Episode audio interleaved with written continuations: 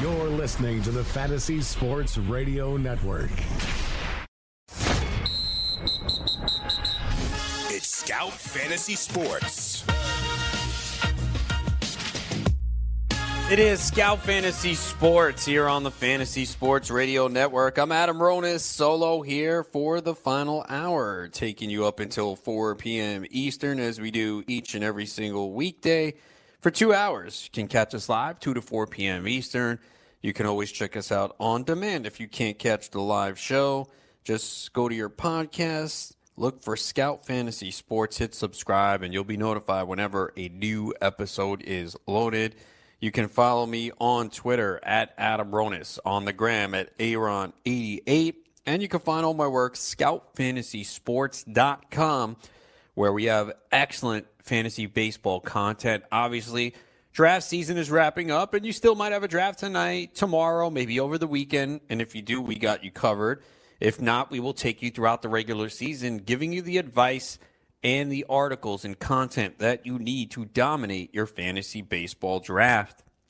Uh, I have my updated rankings, finished second according to Fantasy Pros last year among experts for draft accuracy. So if you're cramming here last second and you want to get in a draft, I can help you out. Uh, made some changes today with my rankings. Definitely have some more uh, today and tomorrow as well with some of the news and jobs being determined and some players being sent down. Uh, there's a shift there in some of the movement of the rankings. Have some spring training notes.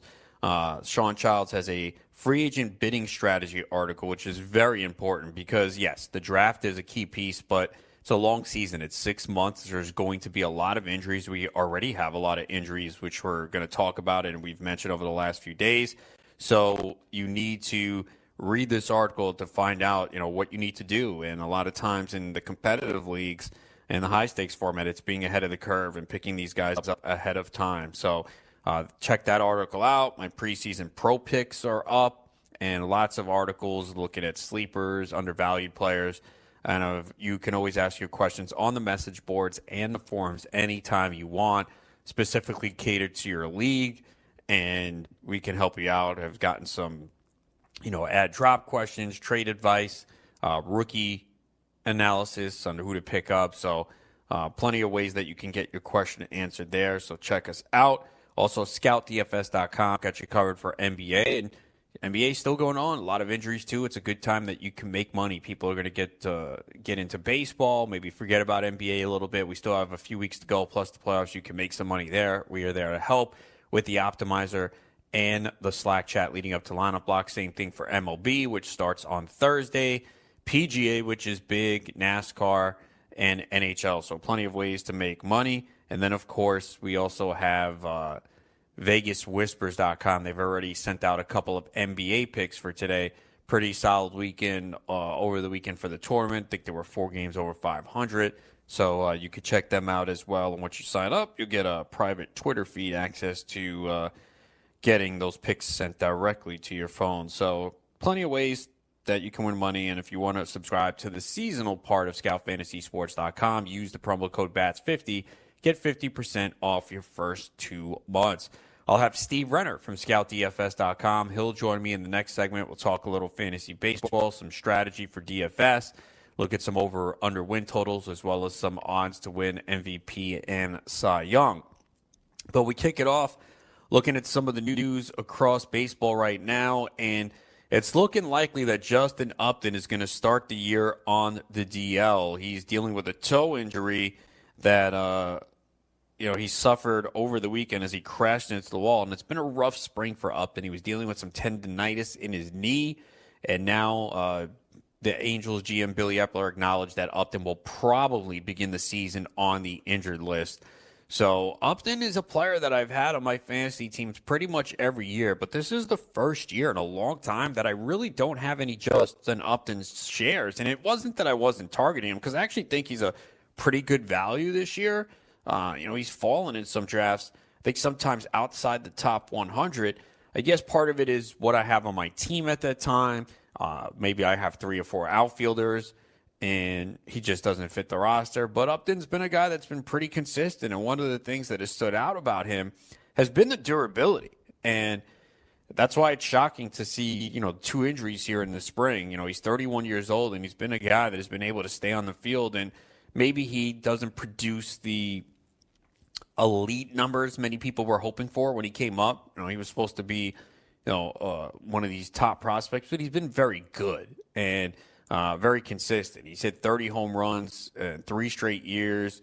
You know, at least 85 RBIs, three straight years. Uh, he, he can steal some bases. He has at least eight stolen bases. Every year he's been in the big league playing at least 130 games. He had eight steals last year, 14 the year before. Now, the average has kind of been all over the place. You know, he's 270, 251, 246, 273, 257 the last five years, a career 268 hitter. Uh, so, very productive player. But I think if people have drafts tonight, tomorrow, they're going to drop him a little bit because of this injury. And you can certainly understand that. But uh, still a very good player. We'll just have to see the extent of this injury uh, to see how far uh, he will go down uh, draft boards. Uh, interesting note here. I don't think it's a surprise, but Francisco Mejia has made the Padres opening day roster. So the key is how many at bats is he going to get? Because Mejia can definitely hit. He's had a really good spring. He's hit 348 with three homers, 14 RBIs in 18 games. But, you know, it seems like teams are a little concerned about him behind the plate defensively, handling a pitching staff. And that's going to be important for the Padres, who have some young arms. You're going to need a good catcher behind the plate. So my guess is you'll see Hedges get most of the at bats, but it's going to be interesting to see how Mejia progresses defensively. Uh, because I think a lot of people, especially in the fantasy community, they want Mejia to have the job because they want they get a catcher that can produce the stats that Mejia can put up. But it's a, it's going to be a question of whether he can handle the everyday grind of uh, you know controlling a pitching staff. So that's something to keep an eye on. Uh, David Price will not start until the fifth game of the season, so that's on Monday. So if you're in a weekly league, take David Price out. Although they're saying that uh, he could be an option out of the bullpen. The reason why he's not going to start is an illness. No other detail on that. So I guess what it comes down to is if you have a few starters who are not pitching the first week and you know that Price can potentially pitch out of the bullpen, maybe you do leave him in the active lineup because maybe he comes in relief and vultures a win or something. Uh, so that's something to keep an eye on. Uh, still, uh, some news here on Dallas Keuchel. Uh, Jon Heyman says that he remains committed to waiting for the right offer. And uh, Keuchel, to me, is someone that you can't draft at this point. Uh, I have not drafted him, and I've pushed him down the rankings. I didn't have him very high. But I know people might look at it and you'll be sitting there in a draft and go, "Oh, Keuchel's the pl- highest guy he has left," and I wouldn't take him. I just I'm real concerned at this point because starting pitchers need some time to get ready. Uh, Kimbrel's a little bit different, even though I'm, I do not want to draft him either. It sounded like he was getting close to Milwaukee. And while Corey Knebel has not been ruled out yet, it's not a good sign when he's had a couple of opinions that you know, he needs the surgery or he's not going to be able to pitch through it. So uh, that's why I'm a little surprised that the Kimbrel signing hasn't happened. But I think Kimbrel can get ready and be effective quicker than a guy like Keuchel. I'm just not going to draft Keuchel at this point. Uh, say he does sign in the next week or so, it's going to take him several weeks to get ready, build his arm strength. He could rush back a little bit. I'm just not going to take him. And even the skills last year were not great. Uh, so Keuchel is a guy that I would not draft right now if I had a draft tonight or tomorrow. We're still waiting on the severity of the injury for Steven Souza as he stumbled while crossing home plate last night. It didn't look good. I saw the video. He fell to the ground. He was in pain. He couldn't put any weight on his leg. And just unfortunate luck for Souza because I think he was a nice value late in drafts he didn't cost you much, and he has the ability to put up some pop and some speed, and that's where you want to take a shot on that late. So they actually just placed Socrates Brito uh, on waivers. He was one of their final cuts. So my guess is they hope that he clears waivers and they can bring him back, and then maybe he gets some playing time. Of course, they brought in Adam Jones. So it looks like Adam Jones is going to move to right field. Ketel Marte will be in center. So uh, just kind of bad news there and unfortunate luck for Souza. the Twins in their bullpen, we saw some quotes I retweeted yesterday for Rocco Baldelli. He said he's not planning to have a set closer at the beginning of the season, and he's going to let the game flow decide who he uses and when. So obviously for fantasy, this is not great. But a lot of times we see managers say this, and then all of a sudden, someone emerges as the closer because – while it does make sense from a baseball perspective, and again, as fantasy owners, we don't like it because we need saves and we don't like the constant shuffling of different guys in the ninth inning. But it does make sense from a baseball perspective to kind of use your best guy in a high leverage situation, you know, and maybe they feel Trevor May is the best guy, and it's the bottom of the seventh, and there's first and second and two outs, and they need a strikeout. And they say, you know what, let's bring in Trevor May. We'll have him get that last out of the seventh. We'll have him pitch in the eighth, and we'll worry about the ninth when we get there because maybe the lead is extended. Maybe it's no longer a safe situation. So it makes sense. Uh, I still would draft Trevor May the highest of all the Twins relievers. Again, I'm not going to overpay for him. He comes in that territory towards the middle, toward uh, you know middle rounds where it's like, okay, a lot of the closers with jobs are gone. Now I'm going to take a shot on a guy like Trevor May, who I think can close.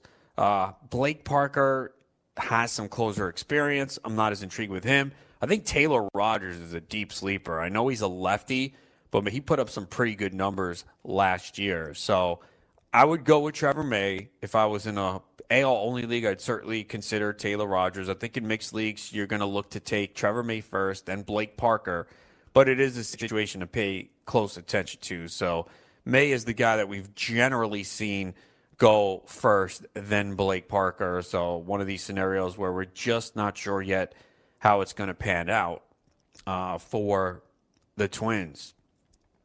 Uh, Jose Ramirez looks like some pretty good news on him. It sounds like he could potentially be back for opening day, and we didn't think that was going to be the case on Sunday when he was uh, taken on a stretcher off the field as he fouled the ball off his knee. So it looks like it's a contusion. Still a chance that he doesn't play on opening day, but it looks like the bad news has been averted. And uh, I'm doing a draft tomorrow, and I got pick 11. So if Jose Ramirez is there, uh, I think I'll take him. I'll wait and see what the news is. Also depends who else is on the board. But if he falls that far, uh, I'll definitely take a shot. That is a league with DL spots too. So even if he opens here on the DL, I'll take him. Uh, we talked about Enrique Hernandez a little bit earlier. That news kind of happened days ago. Uh, I saw that, so I don't, I don't, know why. But Enrique Hernandez certainly, uh, if you're hurting at the middle infield spot, maybe you need a fill in for Francisco Lindor to start the year. Uh, Enrique Hernandez certainly a possibility there. Uh, Luke Weaver has had a really good spring. Was getting some questions about him actually, actually, I'm having a decent spot in my rankings, and uh, I don't know if I have him in many leagues. I might have him in one or two. Uh, definitely someone I was considering late in drafts. You know, last year he was completely overvalued. I couldn't believe it how early he was going last year, and he disappointed. But he's had a good spring and. He's got a 1.04 ERA. He allowed one earned run over six innings on Monday, his final start of the spring. So I think he is a guy late in draft uh, to keep an eye on and uh, maybe even more shallow leagues. He actually might be available, I think, on the waiver wire. Maybe in some 10 or 12 team leagues, he could be out there. Going to the Diamondbacks to change the scenery. Uh, seemed, seemed like maybe there was too much pressure on him last year. I Would like to see the strikeouts go up. That's the one thing that I would uh, want to see from him. Uh, and he's got to cut down on the walks, but certainly better than what he showed last year. So definitely someone that has looked good in the spring that you can consider in uh, the final rounds if you're draft if you're still still drafting uh, this year. Uh, Tyler Skaggs is going to pitch on Sunday. You know there was a little scare with him. He had the forearm injury, but uh, Skaggs is going to pitch on Sunday. Definitely someone I like in fantasy as well. We talked about Andrew Heaney a little bit earlier. He threw a 20 pitch bullpen session on Monday. He will open the season on the DL, and yeah, it is a little scary because it is an elbow issue, but he kind of had a similar scare last year and was able to return and throw 200 innings. So I would take him for very cheap. Uh, got him a week ago, over a week ago in the NFBC auction for two bucks.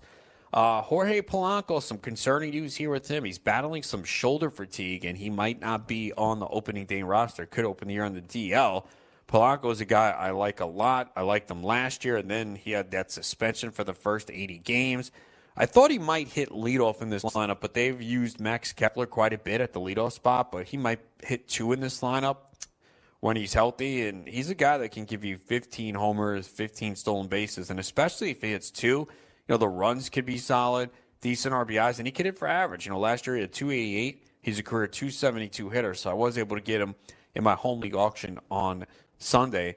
But this Twins lineup is very good, and I think this is a team that can win the AL Central.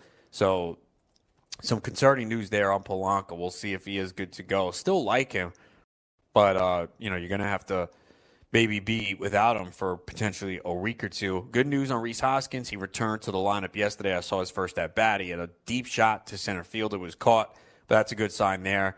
Starting to get a little worried about Hoskins. He missed some time with a shoulder injury, but I think he should have a huge year in the middle of that lineup.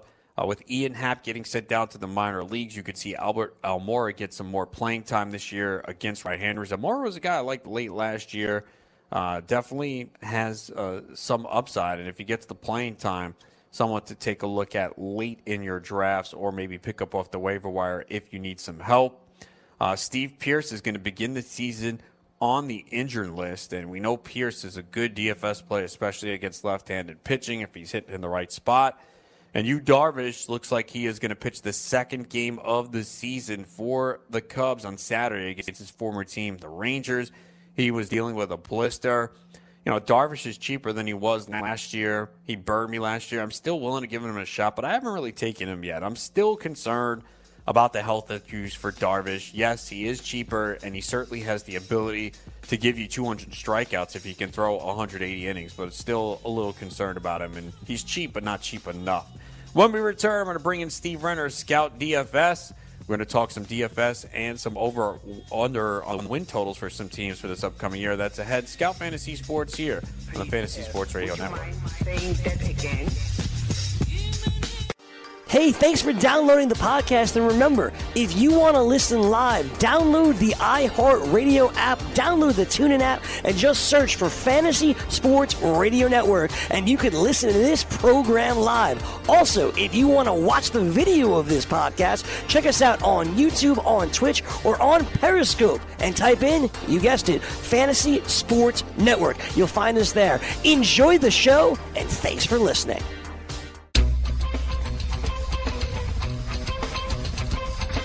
It is Scout Fantasy Sports here on the Fantasy Sports Radio Network. Adam Ronis here until 4 p.m. Eastern. Don't forget, check me out, scoutfantasysports.com, for all your fantasy baseball content. If you got a draft the next couple days, we got you covered. Get updated rankings. And if you have already done your drafts, we got the strategy articles that you need. You can check out the free agent bidding article by High Stakes player Shawn Childs. Enter the promo code BATS50, get 50% off your first two months. And of course, scoutdfs.com. And joining me from Scout DFS, it is Steve Renner. Steve, what's up? What's up, Adam? How you doing? Pretty good, man. Finally, we're almost here. Two days away until the start of all the teams playing. Obviously, we had the two games in Japan. Uh, so, what's in store for those that are members of Scout DFS? Yeah, so we're going to have a good mix throughout the season. Uh, certainly, starting on opening day as well, between uh, types of articles. We'll give you more of a, a cash single entry article between uh, both Rob Gariak and Fantasy Bum. We're going to be doing that. Uh, Chris Rose will have his his tournament article, and then I have my my Donruss Club article, which will be seven days a week that covers really all aspects of the slate, focusing on the the top picks that I like are, and then uh, helping you find some of those under the radar plays each day. So.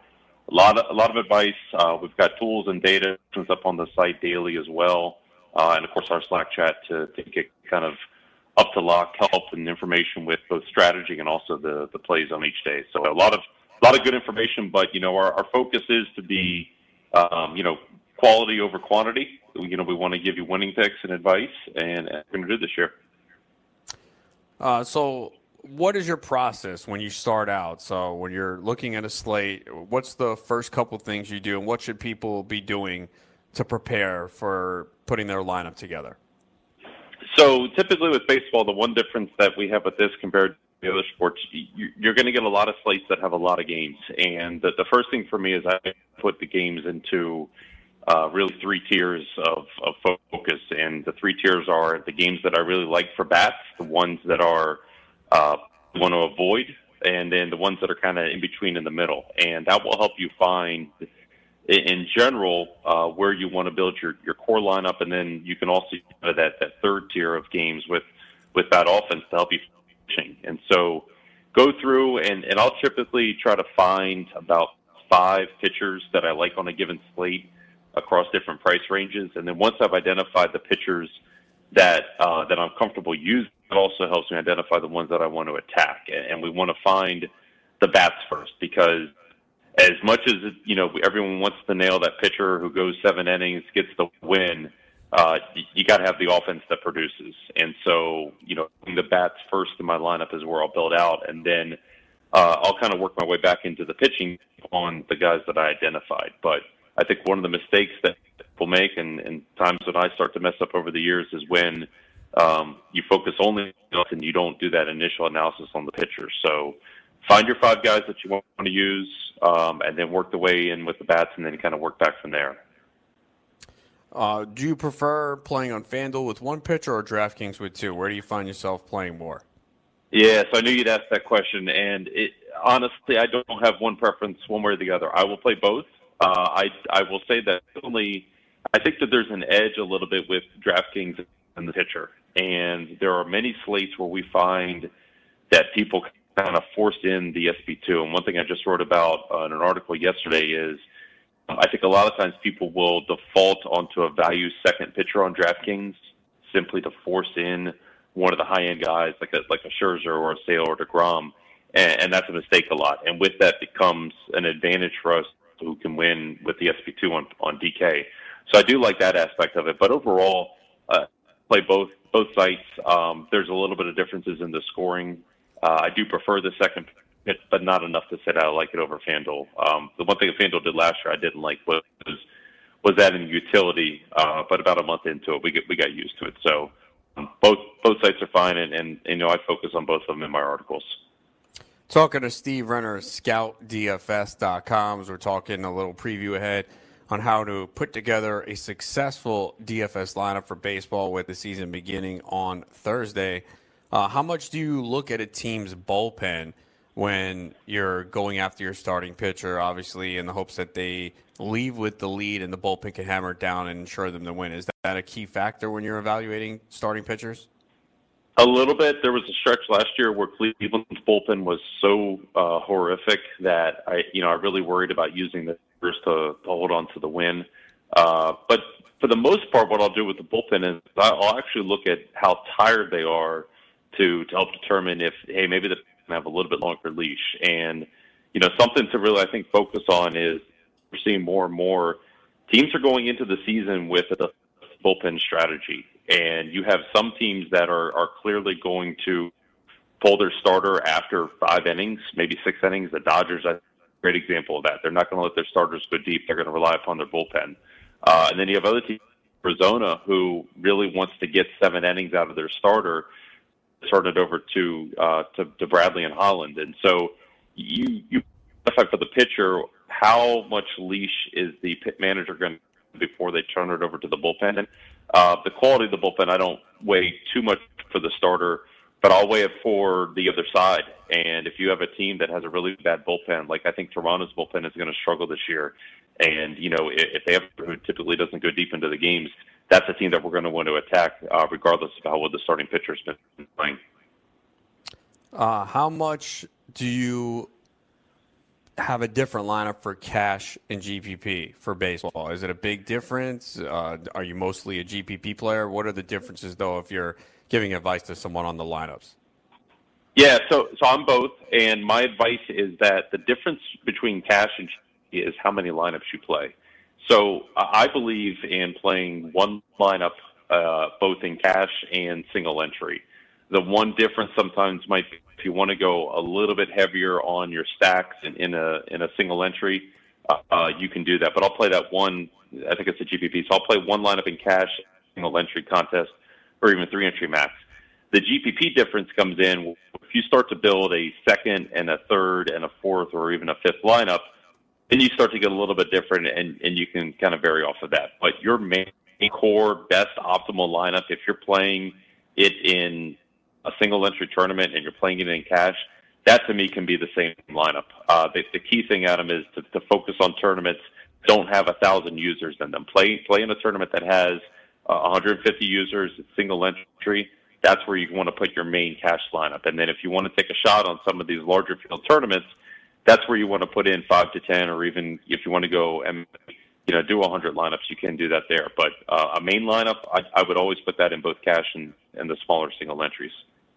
Talking to Steve Renner, ScoutDFS.com, talking some DFS fantasy baseball strategy. How much do home parks play a factor? We all know Coors Field when they're home, they're very popular. Their salaries are high. Uh, that's obviously one of the extremes. But how much do you look at home parks, whether it's for pitchers or hitters? A ton. Uh, I, I did a, a full ballpark ranking where I, I ranked all uh, all 30 ballparks and put them into tiers of the ones that I like and don't like. And I think that I think people make is they rely upon the the ballpark data from the prior year a little bit too much. Um, you you got to weigh in how good was the the actual home team played in that stadium, both pitching and hitting.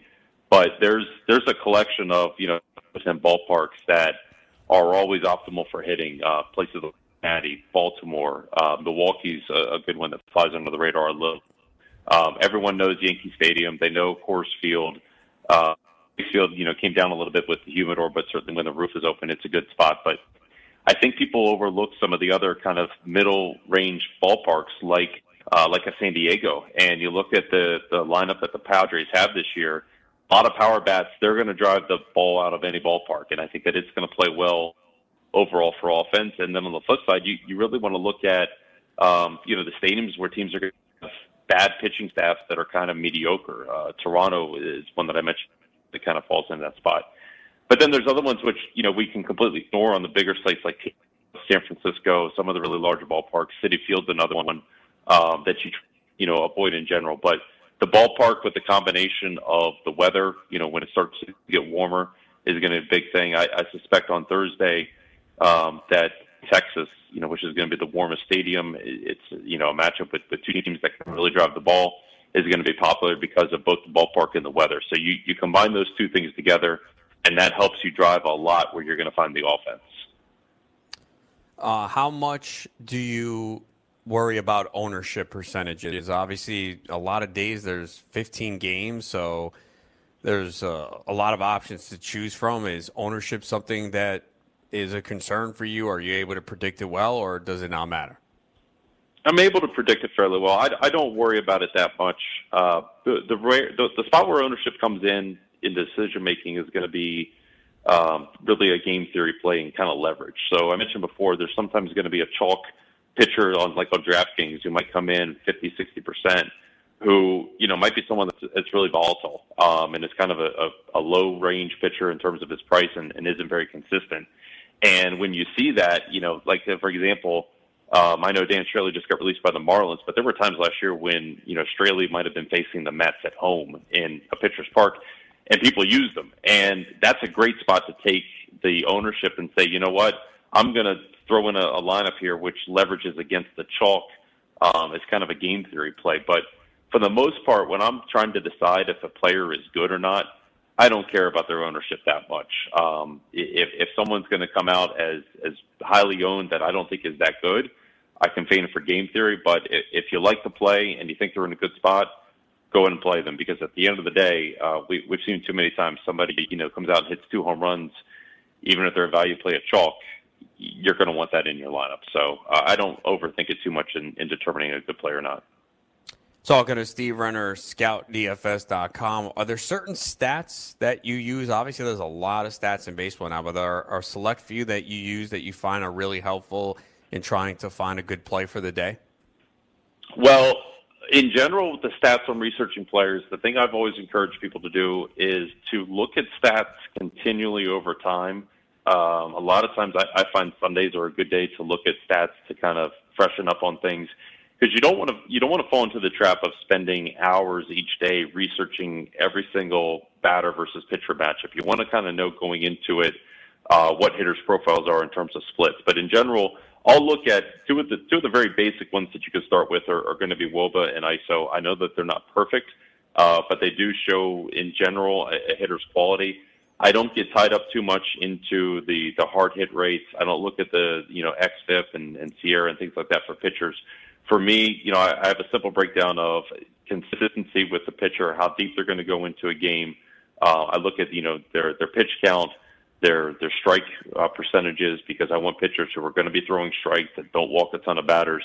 That really put me into a spot. And then some of those kind of more advanced stats, you look at them when the players aren't in matchups to see kind of trends and and look where there might be a shift coming up. But there were so many times I remember people were trying to push a guy like Manny Machado because they were saying, "Hey, his, his hard hit rate is is really high, but his BABIP is, is really low, and he's just been unlucky." We knew that about Machado going into it, and and to try to force that on on a given slate, I think will distract you. So uh, in general, I, I look at kind of some of the bets on the day of the game, uh, but try to freshen them up on other days so that you know when the right spot comes up when to use somebody. How much do you look at Vegas lines and what does that do, or is it useful at all? I never look at it ever. I think it's the most overhandling in, in baseball. Honestly, because think about this: you're going to see totals are between seven and, with the exception of Coors Field, nine, and, and it's a small range. And I think all Vegas is telling you uh, by the time you get halfway into the season information that you already know. So if there's a good team and a good ballpark against a bad pitcher, they're going to probably be a favorite, and the the run total is going to be high. We know that already, and I use that to tell them where to go. And the reality is, it doesn't factor in the bullpens. It doesn't factor in recent um, hot streaks, cold streaks with the hitters. So I never look at it to help me signups because I, I feel like just knowing that the player profiles and, and the ballparks and things like that that tells us where we need to go to begin with. And to be honest with you, I think Vegas in, in April is is crap. Looking at both the money lines and the and the run totals. Uh, so watching some highlights to see Daniel Murphy with a two-run bomb off Pineda. I know you were pretty high on Murphy, like myself, correct? Because I think in Coors he crushes. I think he's going to crush. You're talking to someone that, that's always makes good contact, hit. Uh, at least he should hit between Blackmon and Arenado. So yeah, that's that's great lot of Murphy this year, and I actually think that that Colorado lineup one through four is even going to hit on the road. Um, so yeah, I'm, I'm really excited about them, and Houston's another team that I'm extremely excited about. I saw Springer hit a home. I feel like Houston's one through five are all in prime, and they're going to be a, a team that is just a, a force everywhere this year. Actually, Thursday, they'll give you a little sneak peek. Houston playing at Tampa. Um, you know, against Blake Snell. I think Snell only faced maybe like 13 batters. I feel like in, in spring training. I think Houston's in a very sneaky spot to beat up uh, Tampa on Thursday, which is uh, probably a two percent on play. Yeah, it could be. I mean, we see a lot of ace pitchers going on Thursday, and uh, people are going to look for the weak link. They probably will not look at picking on Blake Snell, so that is uh, a potential no. sneaky spot for Houston, which on most nights should be highly owned. So that might be a, a day where you are able to get them at potential low ownership. I haven't really looked at the slate yet. Uh, have you done much research and looked at the slate for Thursday? Yeah, I've looked at it, and the one thing I do in April is I avoid the the high priced pitchers because a guy like Scherzer and Degrom facing each other, you want them to go eight innings. You want them to go um, every time that they're facing. Early in the season, these pitchers are really limited in in their pitch count. So I avoid the high price guys. Um, and you know, to be honest with you, the the offense doesn't look like um, there's a ton of really good spots, which you would expect on opening day with a lot of aces going. Um, but I will say the one good news so far, it looks like only one game has weather issues, the one in Kansas City. And after last year, when we had games with snow in them in April, um, I mean, it was a disaster for the first month. So hopefully, we get good weather through the opening weekend and into next week because that's that's always a big deal to start with. But um, yeah, I think Houston's going to be one um, sneaky low on spot. Pitching, if you want to take a long shot, I'll tell you. I know Steven Souza just went down for Arizona, but that lineup to me does not look good, and he's not a guy I like that much. But Hyun-Jin Ryu getting to start for the Dodgers to me is a, is a sneaky arm on opening day to look at. I'm gonna I'm gonna want to pick on that Arizona lineup, which to me is not that good. Um, and I know Souza's not a huge loss for them, but he is one of the better right-handed bats in our lineup. Yeah, and uh, Ryu will get the opening day start. Actually, we'll bring you on on Thursday, and it'll be in the t- same time slot. So uh, there's nine games at 4 p.m. So we'll able to help you out last minute on that slate. So. Uh, We will talk to you on Thursday, and we'll have actual DFS games to preview right up until first pitch there uh, for the afternoon slate. Yes, the big question will be: Will Bryce Harper at homer by the time I come on? Yeah, good question there. He's going up against Julio Teheran in Philly. Yeah, I think there's a good chance he can. All right, Steve, thanks a lot for the time. We'll talk to you on Thursday. All right, Adam. See you then. When we return, we'll wrap it up, taking a look at the night in the NBA. Big slate ahead. We'll go over it next. It is Scout Fantasy Sports here on the Fantasy Sports Radio Network. From the NFL to the NBA, DailyRoto.com is the place to win millions in daily fantasy. You can get the best DFS NFL coverage all season long for a price of $129.99 or dominate the entire daily fantasy sports realm with the Elite Package at $59.99 per month. If you use the promo code FNTSY, you get 10% off your Daily Roto package. Go to DailyRoto.com, pick your NFL or Elite Package, enter promo code FNTSY, and you'll be on your way to becoming the next Daily Roto millionaire.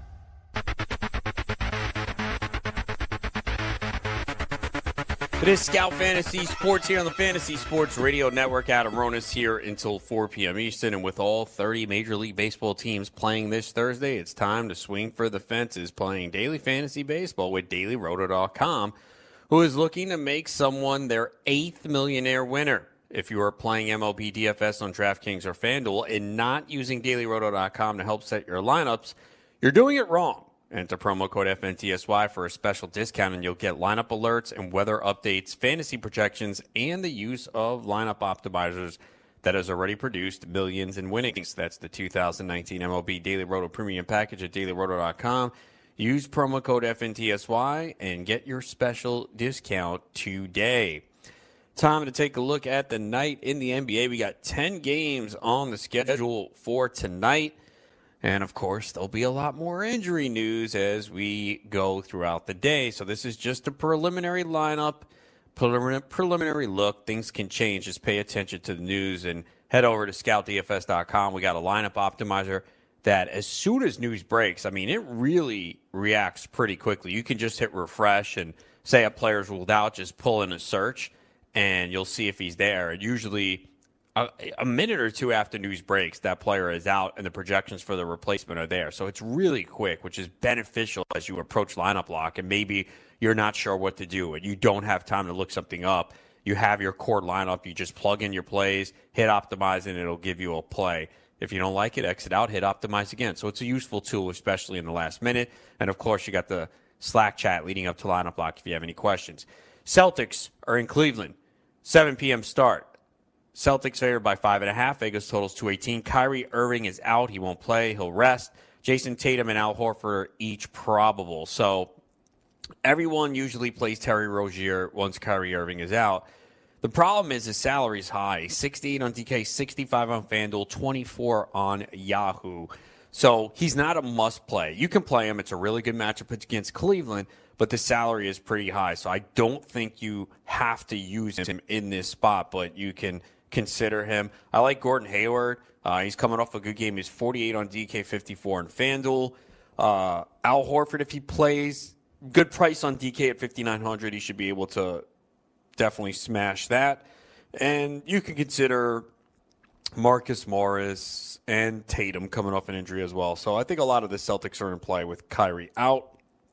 For Cleveland, they've been pretty competitive. They've been losing, but they've been uh, pretty competitive. Not a great spot here, though, against Boston. Uh, I think Kevin Love certainly is in play. Uh, 76 on DK, 83 on FanDuel. And that's probably about it. Osman hasn't been playing good lately. Sexton's price has gone up. Uh, so I'm probably only really looking at Love on Cleveland tonight, even though Boston has been very erratic. Still, generally not a great matchup there. So no one really stands out on the Cleveland side for me uh, outside of love. The Spurs are in Charlotte to take on the Hornets at 7 p.m. Eastern. Spurs favored by three and a half. Vegas total 219 and a half. Obviously, a big game for the Hornets. Spurs have been playing extremely well. They're one of the hottest teams in basketball, uh, and it is a, a, good matchup here. I think uh, Lamarcus Aldridge is in play. He's coming off of a really big game. He's 79 on DK, 92 on FanDuel. Uh, DeRozan has a good matchup as well. So I think uh, they're both good plays. uh, as they are most nights. 77 for DeRozan on DK, 87 on FanDuel. And the other guy I would consider is Rudy Gay. We'll see if he starts. Uh, they have started him a couple times recently. So I think if he starts, that would certainly give him an increase in minutes and a good matchup. He's 54 on DK, 55 on FanDuel. For the Hornets, Cody Zeller remains out. Uh, looks like Nicholas Batum is doubtful, still dealing with this illness, and Tony Parker will play. Uh, so the Hornets, though, have been using uh, Dwayne Bacon quite a bit lately and Miles Bridges. Um, Kip, Michael Kidd Gilchrist could be back, but Batum will still be out. So I like Kemba Walker. Obviously, we saw him put up a big game the other night. And uh, again, they're fighting for their playoff lives here. So we know how desperate teams are this time of the year. It's not a great matchup here. The uh, Spurs, again, have been good, uh, but the Hornets are two games behind Miami. Miami does play tonight as well. So uh, Kemba Walker, I do like 86 on DK, 93 on FanDuel. Uh, Dwayne Bacon, if he's going to start, cheap. Uh, 4 on DK, 39 on FanDuel. Uh, Miles Bridges, same thing, 47 on DK, 55 on FanDuel. So these guys, uh, see if they start. They could be cheap plays tonight if you're trying to fit in some of the big stars uh, on this slate. The Bulls are in Toronto to take on the Raptors. Raptors are big favorites in this one. Uh, as they are favored by 13. Biggest totals 219 and a half. And uh, for the Bulls, Otto Porter is out, Zach LaVine is out, and Kris Dunn is doubtful. So they have been playing terrible lately. They've been shorthanded, and now they face a really good team. So probably a blowout, but you're going to get uh, some big minutes from some cheap players here tonight. Uh, you know, Ryan Arcidiacono will probably play point guard if Dunn's out. He's 38 on DK, 36 on FanDuel. Shaq Harrison, 44 on DK, 48 on FanDuel. Of course, Lauri Markkanen, more of a tournament play for me, 67 on DK, 76 on FanDuel. But again, this could get uh, pretty ugly. Uh, so, again, uh, some good value there with those guys if they start. For Toronto, uh, we'll see if anyone rests. Uh, it sounds like uh, you know Kawhi Leonard as of now is going to play. Toronto really can't move much. They're four games behind the Bucks, four games out of the Sixers as they're the two seed. So uh, they might not be taking the rest of the regular season too seriously, and you'll probably see Kawhi sit here and there. So I think it's kind of difficult to really rely on anyone in Toronto in this spot with a 10 game slate in case it does blow out, and it should. I just don't see how the Bulls stay competitive in this game. So, really not looking uh, at anything on Toronto tonight. Orlando is in Miami to take on the Heat. Big matchup for playoff implications. Heat are favored by five. The Vegas totals 204 and a half. I mean, you talk about low. You don't see that much in today's game anymore. And uh, it's a very low total. Orlando did play last night. They've won five in a row. They're a half game out behind the Heat. So uh, it's a big game. Uh, and Orlando coming through with a big win against Philly last night. Miami is not a good matchup. They play at a slow pace. Uh, and uh, Miami's been playing excellent defense lately. They have really been shutting teams down. I mean, look at the Magic implied total 99.8, extremely low. So, uh, don't love a lot on this side tonight. Vucevic, certainly you could look at him, but again, 10 game slate. He's 89 at DK, 99 on FanDuel. Aaron Gordon, always in play for tournaments, 68 on DK, 72 on FanDuel. For Miami, uh, Justice Winslow is questionable. Rodney McGruder is out. Uh, he'd have been playing very well. Uh, if Winslow is out, I think you can look at Goran Dragic. He is 54 on both sites. Dwyane Wade certainly in play. They've been giving him the minutes 56 on DK, 51 on FanDuel. And that's about it on uh, that side. Again, this is uh, a game that Vegas is telling you uh, that is going to be low scoring, so I don't know if we want to target much here. The game of the night, Houston is in Milwaukee to take on the Bucks. Uh, Bucks favored by four. Vegas totals two twenty four and a half. The Rockets are a little banged up. Kenneth Faried's out. Gerald Green is out. Eric Gordon is listed as prob- probable. It sounds like going to play. So uh, the Rockets have been playing very, very well lately, but it is not the easiest matchup. Again, James Harden's 11 4 on DK, 12 on FanDuel. I think you could consider him. Don't think you have to use him uh, in your lineup today. It's not a must start. Clint Capela, 73 on DK, 81 on FanDuel. Uh, Gordon's a little banged up, but he's going to play. Uh, so 54 on DK, 53 on FanDuel. I think you can consider him for the Bucks. It looks like everyone's going to play, so that means Giannis certainly in play. And you know, this could be a game where Giannis says, "Hey, I'm the MVP." Going up against James Harden, I think a lot of people feel he is the MVP. Obviously, Harden has done a lot for Houston this year, so it, this game, if it stays competitive, and I think it should, this might be you know uh, a game for Giannis where he sees 36, 37 minutes. So I think he is definitely one of the better plays tonight. 11 3 on DK, 12 4 on FanDuel. Uh, and Brook Lopez would be the other guy I consider. Uh, he's been really good, and uh, the price is a little high 61 on DK, 67 on FanDuel, but I think in tournaments he could be low owned. Atlanta is in New Orleans to take on the Pelicans, and uh, the Vegas total is 241 and a half. Uh, it's a pick 'em game between these two teams. Uh, for the Hawks, there's some good pl- spots here tonight. Pelicans are, are not a good defensive team.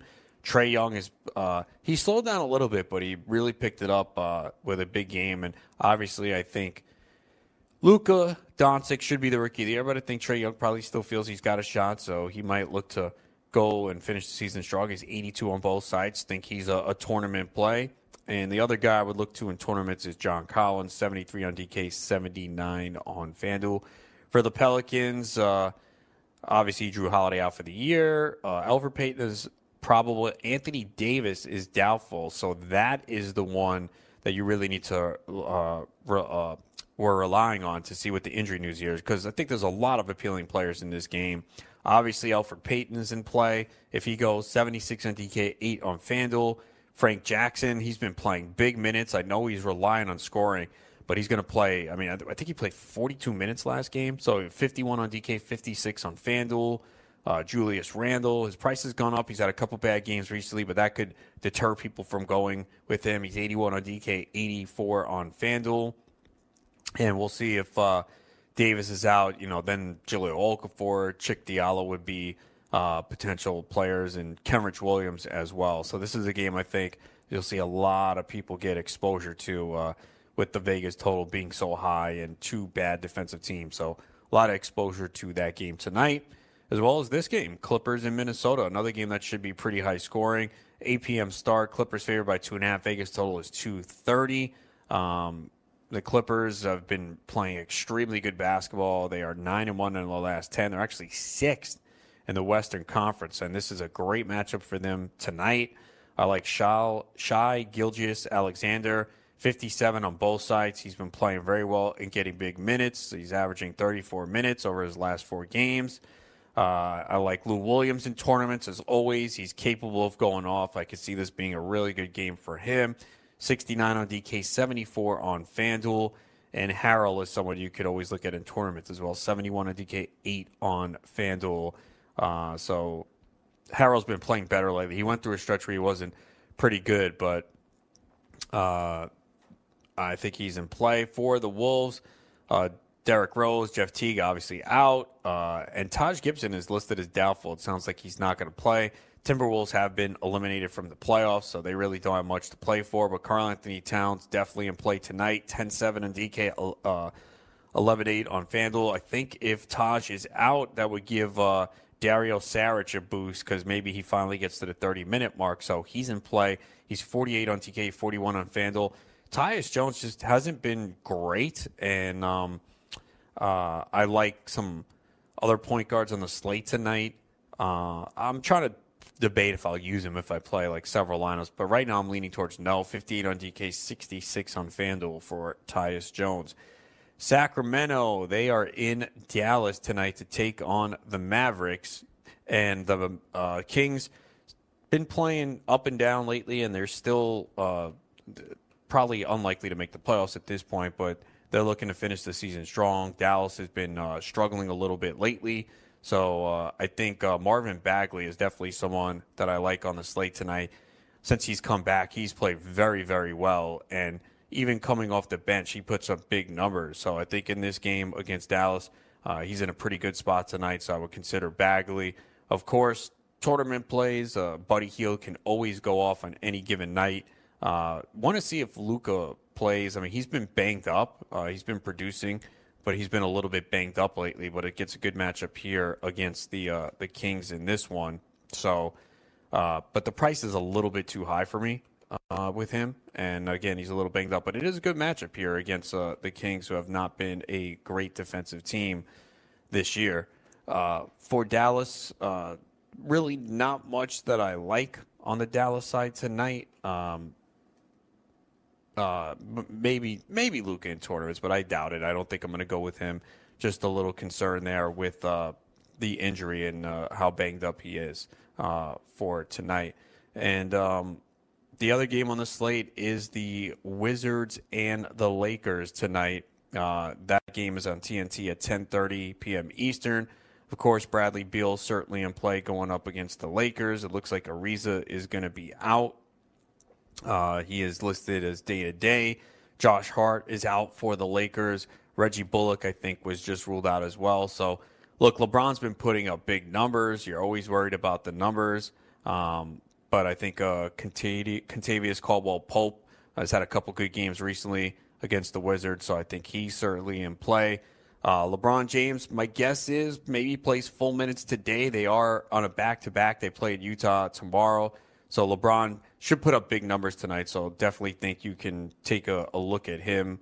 Uh, Thomas Bryant would be someone to consider as well on the Washington side. Uh, he's had a couple big games recently, and JaVale McGee.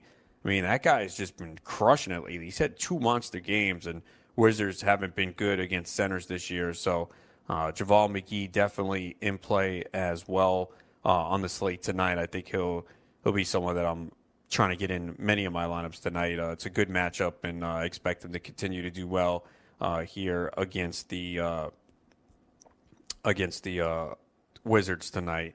also on the slate, you got Denver against Detroit. Detroit obviously in playoff contention there. I think the one guy I would look at is I don't know if I'm going to play Jokic tonight. I would consider him uh, on this slate, uh, but uh, it, it, but JaVale McGee is someone I'm looking at. Thomas Bryant and Karl-Anthony Towns. Those are the guys I like at center. Um, uh, one guy though I do like on the Lakers that I left out was Kyle Kuzma. Uh, he's coming off a really good game. It's a good matchup here against the Wizards, and I think he'll get a considerable amount of time uh, tonight playing. Detroit and Denver is just not a very appealing game, though. Vegas total is pretty low. And as we've seen, Denver kind of spreads it out when they're fully healthy. And uh, they have everyone good to go tonight. Maybe Paul Millsap's in play, but uh, not a lot of appealing plays on the slate. And for Detroit, it's pretty much Andre Drummond and Blake Griffin. But I don't think I'm going to pay up for a guy like Andre Drummond tonight. Uh, I think, again, there's better plays on the slate. So again, really what we're waiting for is uh, Anthony Davis news. It doesn't look like he's going to play. He's listed as doubtful. So that means Jahlil Okafor and Cheick Diallo are going to be plays. And of course, Kris Dunn is the other guy we're waiting on for the Bulls. So there'll be more value that emerges on this slate that'll allow you to pay up for some of the uh, top studs tonight. In the meantime, though, check me out, scoutfantasysports.com. I'll have updated MLB rankings for all of you in last minute drafts. We'll have strategy articles to get you through the season. Use the promo code BATS50, get 50% off your first two months. That wraps it up here. I'll be back Wednesday, 2 p.m. Eastern with Dr. Roto. It is Scout Fantasy Sports here on the Fantasy Sports Radio Network.